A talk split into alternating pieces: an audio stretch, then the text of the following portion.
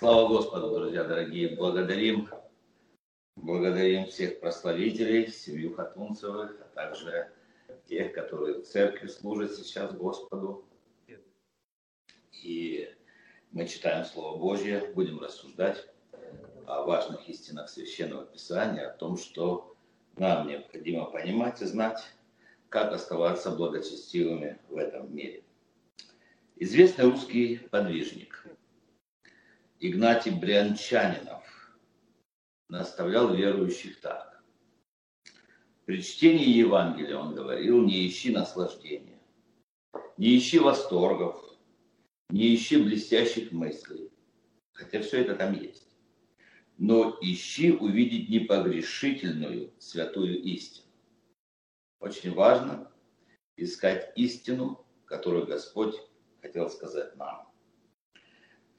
Только истина просвещает ум, друзья дорогие. Только истина. Только истина укрепляет сердце наше. Только истина освобождает нас, и истина радует нас. Христову истину обо всем очень важно понимать, знать и исполнять в жизни нашей. Так вот, Христова истина о природе соблазнов и о борьбе с соблазнами и искушениями. И мы рассмотрим с вами, прочитав Евангелие от Луки, 17 главу, первые четыре стиха. Сказал также Иисус ученикам, невозможно не прийти соблазном, но горе тому, через кого они приходят. Лучше было бы ему, если бы мельничный жернов повесили ему на шею и бросили его в море, нежели чтобы он соблазнил одного из малых сил. Наблюдайте за собой. Если же согрешит против тебя брат твой, выговори ему. И если покается, прости ему. Если семь раз в день согрешит против тебя и семь раз в день обратится и скажет, каюсь, прости ему. Аминь. Это слова Иисуса Христа. Сложные, сложные истины, сложные заповеди, сложное учение.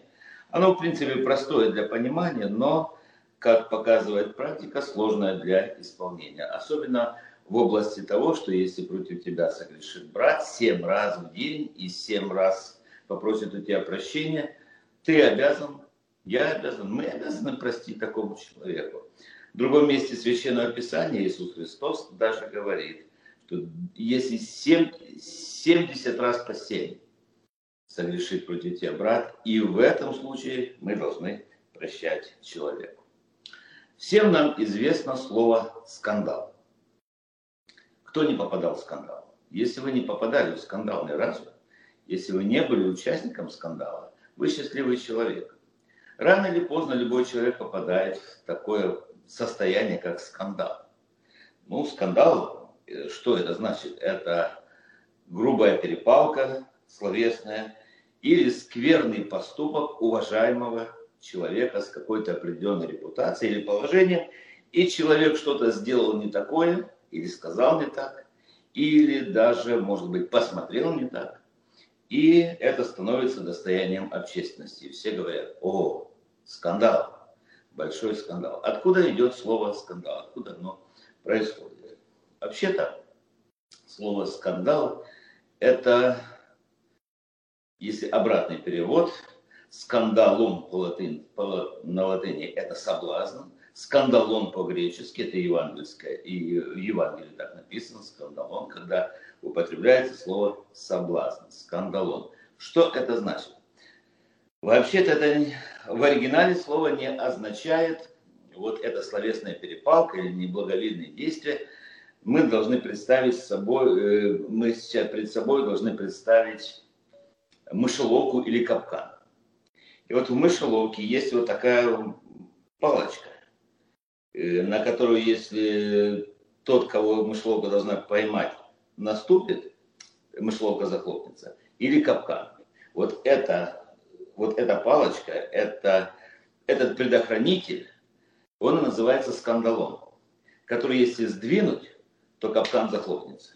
И человек, или животное, или тот, против кого поставлен этот капкан, он попадает и лишается или жизни, или свободы. Так вот, когда здесь в греческом языке, в греческом оригинале пишется «невозможно не прийти соблазном», то здесь говорится «невозможно, чтобы вот эти скандалоны, вот эти мышеловки, эти капканы не были расставлены». И человек очень легко и э, по неосторожности или по, бес, по беспечности или по какой-то храбрости, которая, он говорит, ну со всеми может случиться, а со мной этого не может случиться, человек попадает э, в такие капканы, петлю, ловушку.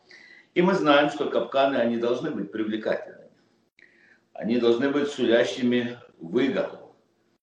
Но цель их коварна – отнять свободу, отнять положение, отнять репутацию, иногда всю саму жизнь отнимает. отнимает. Если вы помните, ну те, которые постарше, молодежь, наверное, не помнят, по телевидению это были лихие 90-е, когда говорили, вложить деньги там столько, завтра будет у тебя столько, и там столько, столько, и там какой-то дом, я помню какой-то дом селлинга, даже не знаю, что такое селлинг, э, МММ, и многие другие мероприятия, и очень многие люди попались в эти ловушки, вложили деньги, и все, и пропали все их сбережения. Они сначала, ловушка такова была, сначала дают, а потом все это пропадает и до свидания. Выигрывает тот, который затеял этот скандалон, который затеял этот соблазн. Только один выигрывает. Но и то, какой выигрыш, если ему потом скрываться приходится. Вы знаете, здесь написано, что Э, или сравнивается, или показывается человек, представьте себе мельничный жернов. Это огромный камень с отверстием, и он весит, бывает, несколько тонн. И Иисус Христос здесь говорит, он никак, же, он никак, конечно же, не призывает топить людей в море или топить людей пруду, в реке, в водоеме в каком-то, он говорит, вы только представьте себе смерть человека, который, э, который, которому повесили мельничный жернов и бросили его туда, в пучину морскую. Представляете, какая-то мучительная, страшная смерть. Но он говорит, что легче будет тому человеку, э, который, которому привязали мельничный жернов и бросили его в пучину морскую или в водоем, чем тому человеку, через которого пришел, пришел соблазн который соблазнил одного из малосей, который обманул, который выставил какую-то ловушку, который выставил что-то привлекательное. И под этим привлекательным он имел в виду совсем другое. Человек впал в грех, согрешил, человек потерял многое, и Господь, конечно же, осуждает таких людей. И вот Господь говорит, осуж... Он говорит, остерегайтесь, чтобы не упасть в капкан соблазна остерегайтесь. Каждому из нас соблазн предстоит в жизни каждый день. И соблазн бьет туда, где человеку чего-то не хватает. Или, может быть, где у человека тайные желания сердца есть. Или, может у человека предрасположенность какая-то есть. И соблазн неизбежный спутник нашего существования, нашей жизни здесь на земле. И непременно будет что-то, так один из переводов, современных переводов Библии говорит, непременно будет что-либо, совращающее человека в грех. Непременно. Так невозможно. Вы знаете, как хромой не может ходить ровно, как слепой не может видеть или рисовать картину, так в наш греховный век не может быть того, чтобы капканы не были расставлены рукой опытной, мы должны сказать, опытной рукой сатаны. И сатана опытный искуситель, и он знает, как искушать людей. Слово Божье говорит, что Бог, некоторые люди думают, что Бог ставит людям искушение. Библия говорит, что Бог сам не искушается злом и никого не искушает злом. Бог не даст человеку, не поставит перед человеком грех и не будет хладнокровно смотреть, а упадет человек в грех или нет, согрешит или нет. Бог, конечно, этого не делает. Вы знаете, есть такая притча о плевелах и пшенице, и посеяла она была пшеница, а потом, когда подросло все это посеянное, то увидели плевелы. Плевелы подобны пшенице, но они абсолютно не пшеница. и задают вопрос, а кто это сделал, откуда они взялись? И ответом было, враг человек это сделал. Некоторые переводят, враг сатана это сделал. Матфея, 13 глава, 28 стих. Соблазны не имели, эти капканы не имели бы никакой силы, если бы на них не с удовольствием, с охотой не откликалась бы душа человека. Ничего бы не получилось у сатаны. Дело в том, что наша природа греховная, и мы очень часто охотно откликаемся на всякие уловки, на всякие капканы, которые соблазны, которые расставляет сатана. Иисус Христос предупредил о том, что э, невозможно не прийти соблазном, но горе тому человеку, через которого они приходят. Другими словами, он говорит, будь осторожен, чтобы ты не соблазнил никого. Будь осторожен, чтобы ты не увел от Бога ни одного человека. Э,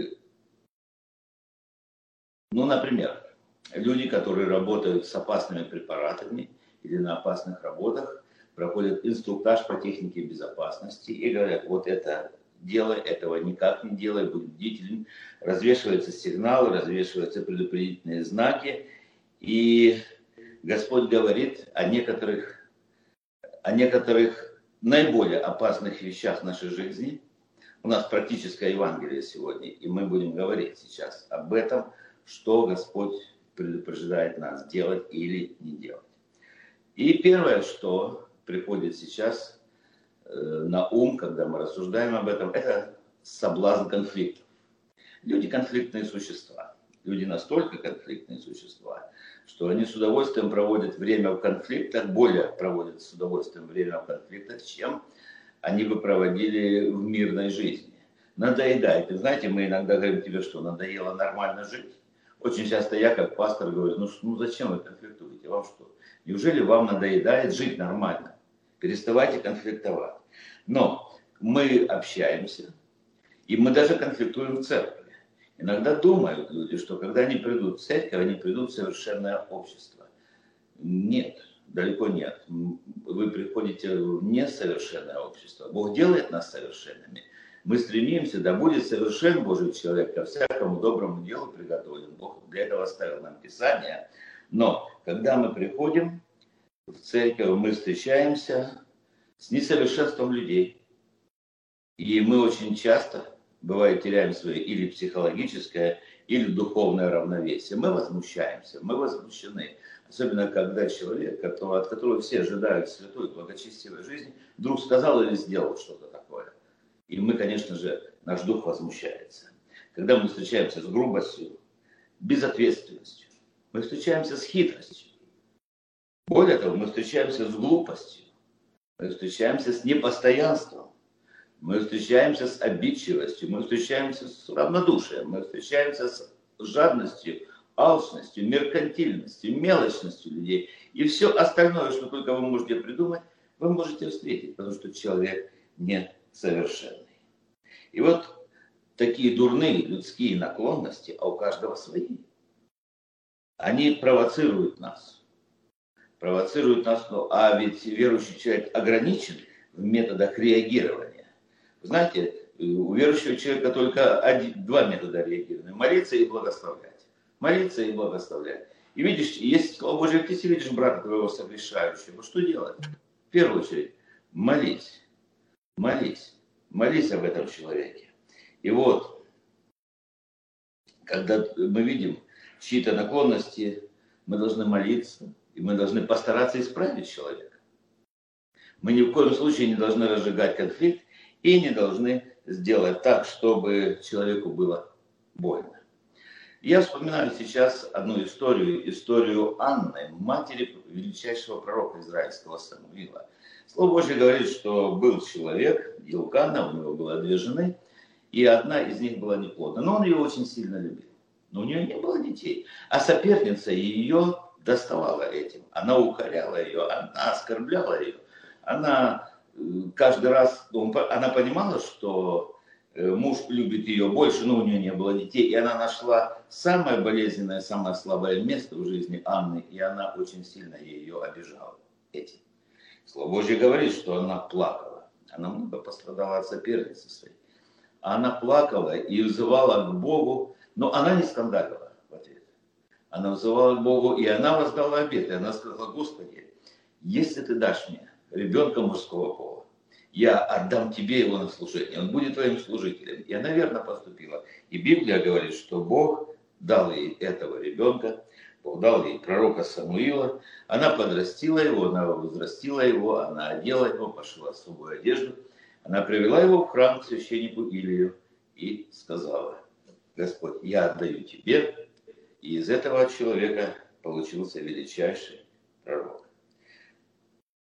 Знаете, об ожесточении людей, люди жестокие бывают. Религиозные люди бывают очень жестокие. Об, об ожесточении людей даже Иисус Христос скорбел. И Он сказал, горе вам, книжники и фарисеи, горе вам. Горе вам, что вы немилосердно судите, горе вам, что вы соблазняете людей, горе вам, что вы обходите сушу и море, чтобы найти хотя бы одного человека и сделать его таким, как и вы, а может быть и хуже. Итак, конфликты. Вот это и есть соблазны. Мы, нам нравится, очень часто нам нравится конфликтовать. И для этого необходимо наступать на свою собственную гордость, на свое собственное «я», прощать людей, снисходить людей, к людям, к брату или сестре и молиться, написано, даже если тебя кто-то обидел, молись за обижающих. Далее, дорогие друзья, соблазны выражаются в зависимостях. У нас много всяких зависимостей. И как их много в нашем мире. Ну, всем известна никотиновая зависимость. Многие люди не хотят идти в церковь. Знаете, что они говорят? Я не смогу бросить курить. И вот э, примерно полтора миллиарда людей сегодня на Земле страдают от никотиновой зависимости. В 1496 году, 1496 году, исторический факт, Колумб привез из Америки в Испанию семена табака. И уже через сто лет этот табак оказался в России. В то время табак считался даже полезным веществом. Люди думали, что он очищает легкие, люди думали, что он стимулирует работу головного мозга, покурю, подумаю и что-нибудь придумаю. Но тогда никто не знал, что табачный дым содержит более 7 тысяч, 7 тысяч химических веществ и соединений, из которых 70 примерно это сильные канцерогены. Очень многие люди, которые страдают раком легких, они страдают только из-за того, что они курят, но они ничего сделать с этим не могут. Они зависимы от курения. В 20 веке табак унес в жизни более 100 миллионов людей. А в 21 веке, в этом веке, ученые ожидают, что более миллиарда человек пострадают от того, что независимы только от этого. А алкогольная зависимость. Алкогольная зависимость – это вообще страшная зависимость. Есть люди а, анонимные алкоголики, есть люди алкоголики-одиночки. Но в принципе эта зависимость, она массовая – и люди, он один не пьет, он приглашает еще кого-то, еще кого-то. И так это распространяется. Люди пьют за здоровье, за удачу, за неудачу, за горечь, за любовь, за измену, за прощение, за машину, за абсолютно вот любое, любое явление. Самое невероятное, люди за это пьют. И мы можем сказать, что это беда. Не упивайтесь вином, от которого бывает распутство, но исполняйтесь духом. Компьютерная зависимость. В 21 веке распространилась эта компьютерная зависимость, социальные сети. Facebook, сеть Facebook имеет более 2 миллиардов подписчиков. 19% из них, это статистика, осознали, что этот Facebook имеет непреодолимую силу. Человек не может прожить и часа, чтобы не заглянуть туда. Вот если бы мы так были зависимы от Библии, чтобы не прошло и часа, чтобы мы не заглянули в Библию. И, ну и многое другое. Растет поколение, у которого естественная потребность самовыражения всякого убита этим злом зависимости. Люди становятся инфантильными. Зависимость растраты, шопинговая зависимость, разные зависимости, зависимости есть. В Америке есть даже сообщества, вот как бывает анонимных алкоголиков, так есть сообщество анонимных должников. Люди занимают деньги, тратят их для того, чтобы покупать абсолютно ненужные вещи, без которых им можно абсолютно обойтись. Но человек чувствует себя больным, пока он не купит что-нибудь. И мы должны помнить апостольское предупреждение. Ибо корень всех зол есть сребролюбие. 1 Тимофея 6 глава 10 стих. Которому, предавшись, некоторые уклонились от веры и сами себя подвергли многим скорбям. И звонят взаимодавцы, и звонят коллекторные агентства, и приходят те, кому ты должен деньги, разрушаются семьи, разрушается репутация, жизнь разрушается от того, что они попадают в долги. Зависимость. Одна из страшных зависимостей – это оккультизм. После Соломона я уже не удивляюсь ничему. Этот человек Божий, мудрейший, премудрый, он умудрился приобрести себе 300 жен и 700 наложниц, скажется так. И это человек, с которым разговаривал сам Бог, который является автором знаменитых притч, песни песней, книги Екклесиаст, с которым сравнивал себя Иисус Христос. Вы знаете, он попал в капкан оккультизма. Вот эта увлеченность огромным количеством женщин, она привела его в капкан в зависимости от оккультизма. Откуда я беру это? Я беру это из Библии. Читаем. Третье царство, 11 глава, с 5 по 7 стих. «И стал Соломон служить Астарте, божеству Сидонскому». Представьте себе, Соломон поклоняется Астарте, божеству Сидонскому. Это идол стоял, он не уклонился. И Мелхому, мерзости Аманитской. Бог называет это мерзостью. И делал Соломон неугодное пред очами Господа, и не вполне следовал Господу, как Давид, отец его. Никто не, не может предположить, чтобы Давид поклонялся идолу. Соломон это сделал. Тогда построил Соломон капище Хамосу, мерзости Моавицкой, на горе, которая пред Иерусалимом, люди шли в Иерусалим, святой город, там, где храм был, который построил уже Соломон. А там стояло капище перед этим Хамосу, мерзости Моавицкой, Моавитяне шли. Он поклонялся там. И мерзость, и Молоху, мерзости Аммонитской. Третье царство, 11 глава, с 5 по 7 стих. Это библейский, это неоспоримый, это исторический факт. Не дай Бог, не дай Бог поклоняться гороскопам, не дай Бог обращаться ко, всем, ко всем. Библия называет это мерзости, и это неугодное в очах Господних. И много других, э, много других зависимостей, много других э, соблазнов в этом мире есть. В духовной жизни особенно законничество. Люди начинают э, вот идти по закону, а не по благодати – и послание Галатам апостол Павел пишет о спасении по благодати, не по закону. И наши добрые дела являются не условием спасения, а следствием нашего спасения. Мы должны это понимать. Вы, оправдывающие себя законом, остались без Христа, отпали от благодати, Слово Божье говорит. Ну и, конечно же, наслаждение нынешнего века и беспечность. И Иисус Христос указывал в Слове Своем, что есть люди, которые слушают Слово, послушают, но отходя, выйдя из собрания или прочитав Слово Божье, или даже кто-то нам сказал, сейчас и в интернете много Слова Божьего, там много э, мест есть, где человек может услышать Слово Божье. Но самое лучшее это наше собрание, библейская церковь, где мы приходим и слушаем учение. Так вот, слушают Слово, но отходя заботами, богатством и наслаждениями житейскими, подавляется и не приносит плода. Луки 8 глава 14 стих.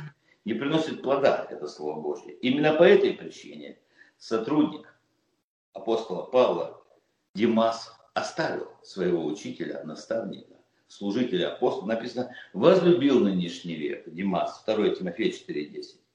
Поэтому мир, в котором мы живем, он очень опасен. Он полон этих сюрпризов в кавычках.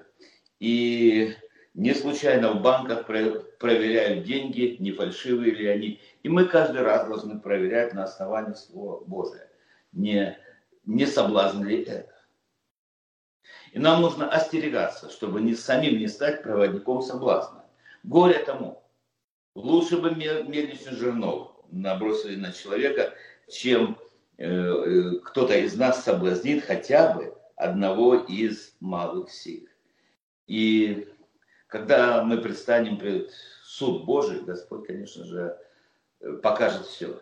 Но даже до того, пока мы предстанем на суд Божий, есть совесть, которая мучает нас, которая подсказывает нам. Есть служитель, который подсказывает нам. Есть Слово Божие, которое это отвес, по которому мы должны жить, по которому мы должны э, измерять свою жизнь.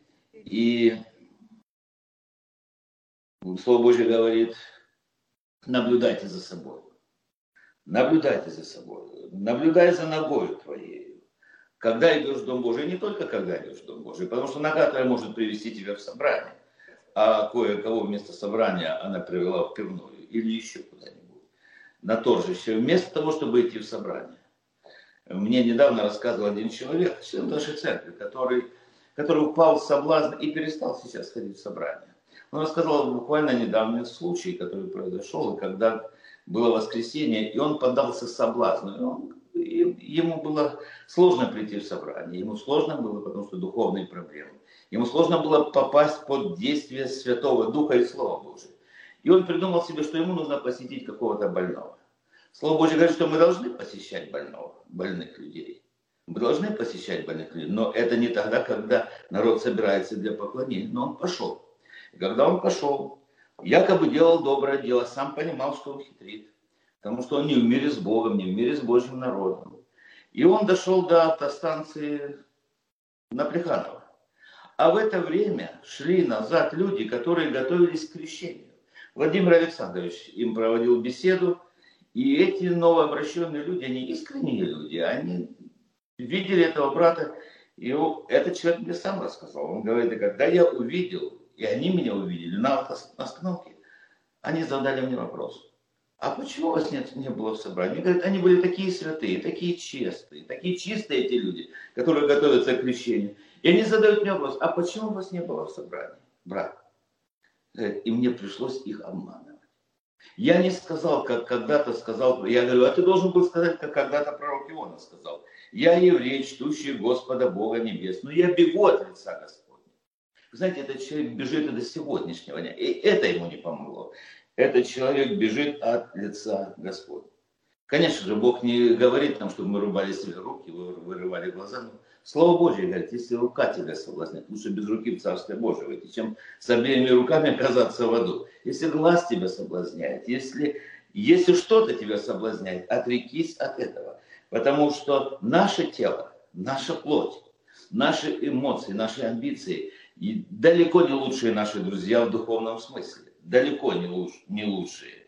Вы знаете, рука, которая э, обнимает ребенка, которая пишет стихи, которая что-то доброе делает, может делать и злые, и плохие вещи. Будем помнить об этом. И Иисус Христос, когда встретился с соблазном, когда Петр ему начал прекословить и говорить, да не будет с тобой это, не иди, не умирай, он знаете, что сказал? Он сказал, отойди от, от меня, сатана, потому что ты мне соблазн, ты мне капкан, ты мне вот этот σκάνδαλον, ты действуешь так на меня, чтобы я засомневался.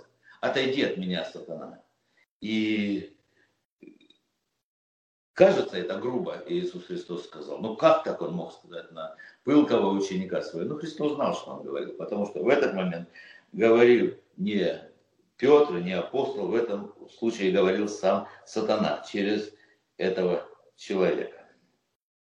И мы должны, дорогие друзья, помогать и другим освобождаться от соблазна. Не только сами не быть соблазном, мы должны другим помогать, чтобы не быть соблазном. Выговори ему, если, если согрешит против тебя брат, выговори ему.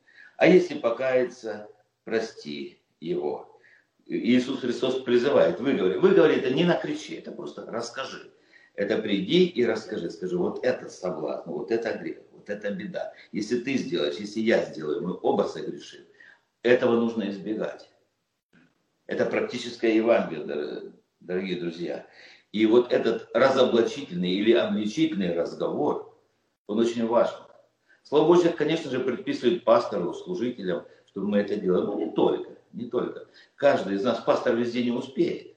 Каждый из нас, мы должны быть на страже сердца своего, на страже сердца брата или сестры. Мы, Слово Божье не говорит, что мы шпионим друг за другом, но если мы видим, если мы видим, что человек э, на опасном пути, как часто мы, мы стесняемся, как часто мы не, не можем сказать человеку, это ложное стеснение, это грех, дорогие друзья. И мы видим, что человек, и человек впадает в какой-то грех, а мы стесняемся ему сказать, мы боимся ему сказать. Слово Божье говорит, чтобы мы этого не делали, чтобы наоборот, чтобы мы могли выговорить. Как Евангелие пришло в Россию? В бывшую, бывшую Россию оно дошло до нас, до этих э, веков. Оно пришло с двух сторон, с э, Санкт-Петербурга и оно пришло из юга. Э, с юга пришли книгоноши, а в Санкт-Петербурге дворянская знать проповедовала Слово Божье. Оно пришло туда из Европы. И вот я хочу вам рассказать, и на этом заканчиваю историю об одном человеке, лорд, лорд Редсток. Вы можете почитать об этом человеке. Это знатный человек, это человек э, англичанин, он лорд, и звали его Гренвилл Редсток, он сын адмирала английского флота. Он участвовал в Крымской войне и на стороне Англии, на стороне вот Запада он участвовал. Ну, а потом он сын э, адмирала, он лорд, он будущий барон. Э, по своим э, дворянским связям он приехал в Россию, и он общался, и будучи уже верующим человеком, а покаялся он, когда на войне он был ранен, и смерть была близка, то он вспомнил о том, что мать ему говорила о Боге, и он покаялся, он принял Иисуса Христа. Принял Иисуса Христа, тогда в военных условиях. Он пообещал ему, что он будет служить ему. После этого было у него, было у него период восстановления, лечения, и когда он вернулся в Англию, когда он вернулся в Англию, там его захлестнула светская жизнь. Представляете себе, он дворянин, он потомственный дворянин, он полковник уже был, он сын адмирала, и клубы, балы, приемы, рауты – а до этого он уже сказал, что он, что он верующий человек. И однажды он встретился с адвокатом, как это дело было, и он встретился с адвокатом, который тоже был христианин. Этот адвокат во время беседы с ним, приватной беседы, задал ему вопрос. Задал ему вопрос, а как ты служишь своему новому господину, которого называют Иисус Христос? Этот вопрос адвоката изменил по-настоящему всю его жизнь. Он понял, что от многого придется отречься, и нужно отречься, и он отрекся. И когда он после этого приехал по делам э, в Санкт-Петербург, он начал проповедовать Слово Божие. Мы не знаем имя этого адвоката, мы знаем имя лорда Редстока, но мы знаем одно, что вот тот человек, адвокат, который таким образом прямо, но в то же самое время благородно и конкретно обличил этого человека, который отдавал обед Богу доброй совести. Он задал вопрос, как у тебя отношения с твоим новым господином, с Господом твоим? Это все изменило жизнь целой Российской империи. И Евангелие, которое тогда он начал проповедовать, оно дошло и до наших времен. Оно дошло и до нас. И это Евангелие, которое, которое спасает, которое которое практическое, которое помогает нам жить в этом мире, оно является, оно является силой к спасению всякому верующему человеку. И иудею, и елену, рабу и свободному, тебе и мне, и поэтому. Давайте мы будем бодрствовать над собой, чтобы не упадать в соблазн, и чтобы самим не быть соблазном никому. Потому что невозможно не, не прийти с соблазном, но горе тому, через кого эти соблазны приходят. Да благословит нас Господь служить нашему Господу. Заканчиваем собрание, заканчиваем эту проповедь. Давайте встанем и помолимся молитвой Отче наш. Отче наш, сущий на небесах, да святится имя Твое, да придет Царствие Твое, да будет воля Твоя и на земле, как на небе. Хлеб наш насущный, дай нам на сей день, и прости нам долги наши, как и мы прощаем должникам нашим. И не веди нас в свои искушения, но избавь нас от лукавого, ибо Твое есть царство и сила и слава во веки. И весь народ Божий сказал, Аминь.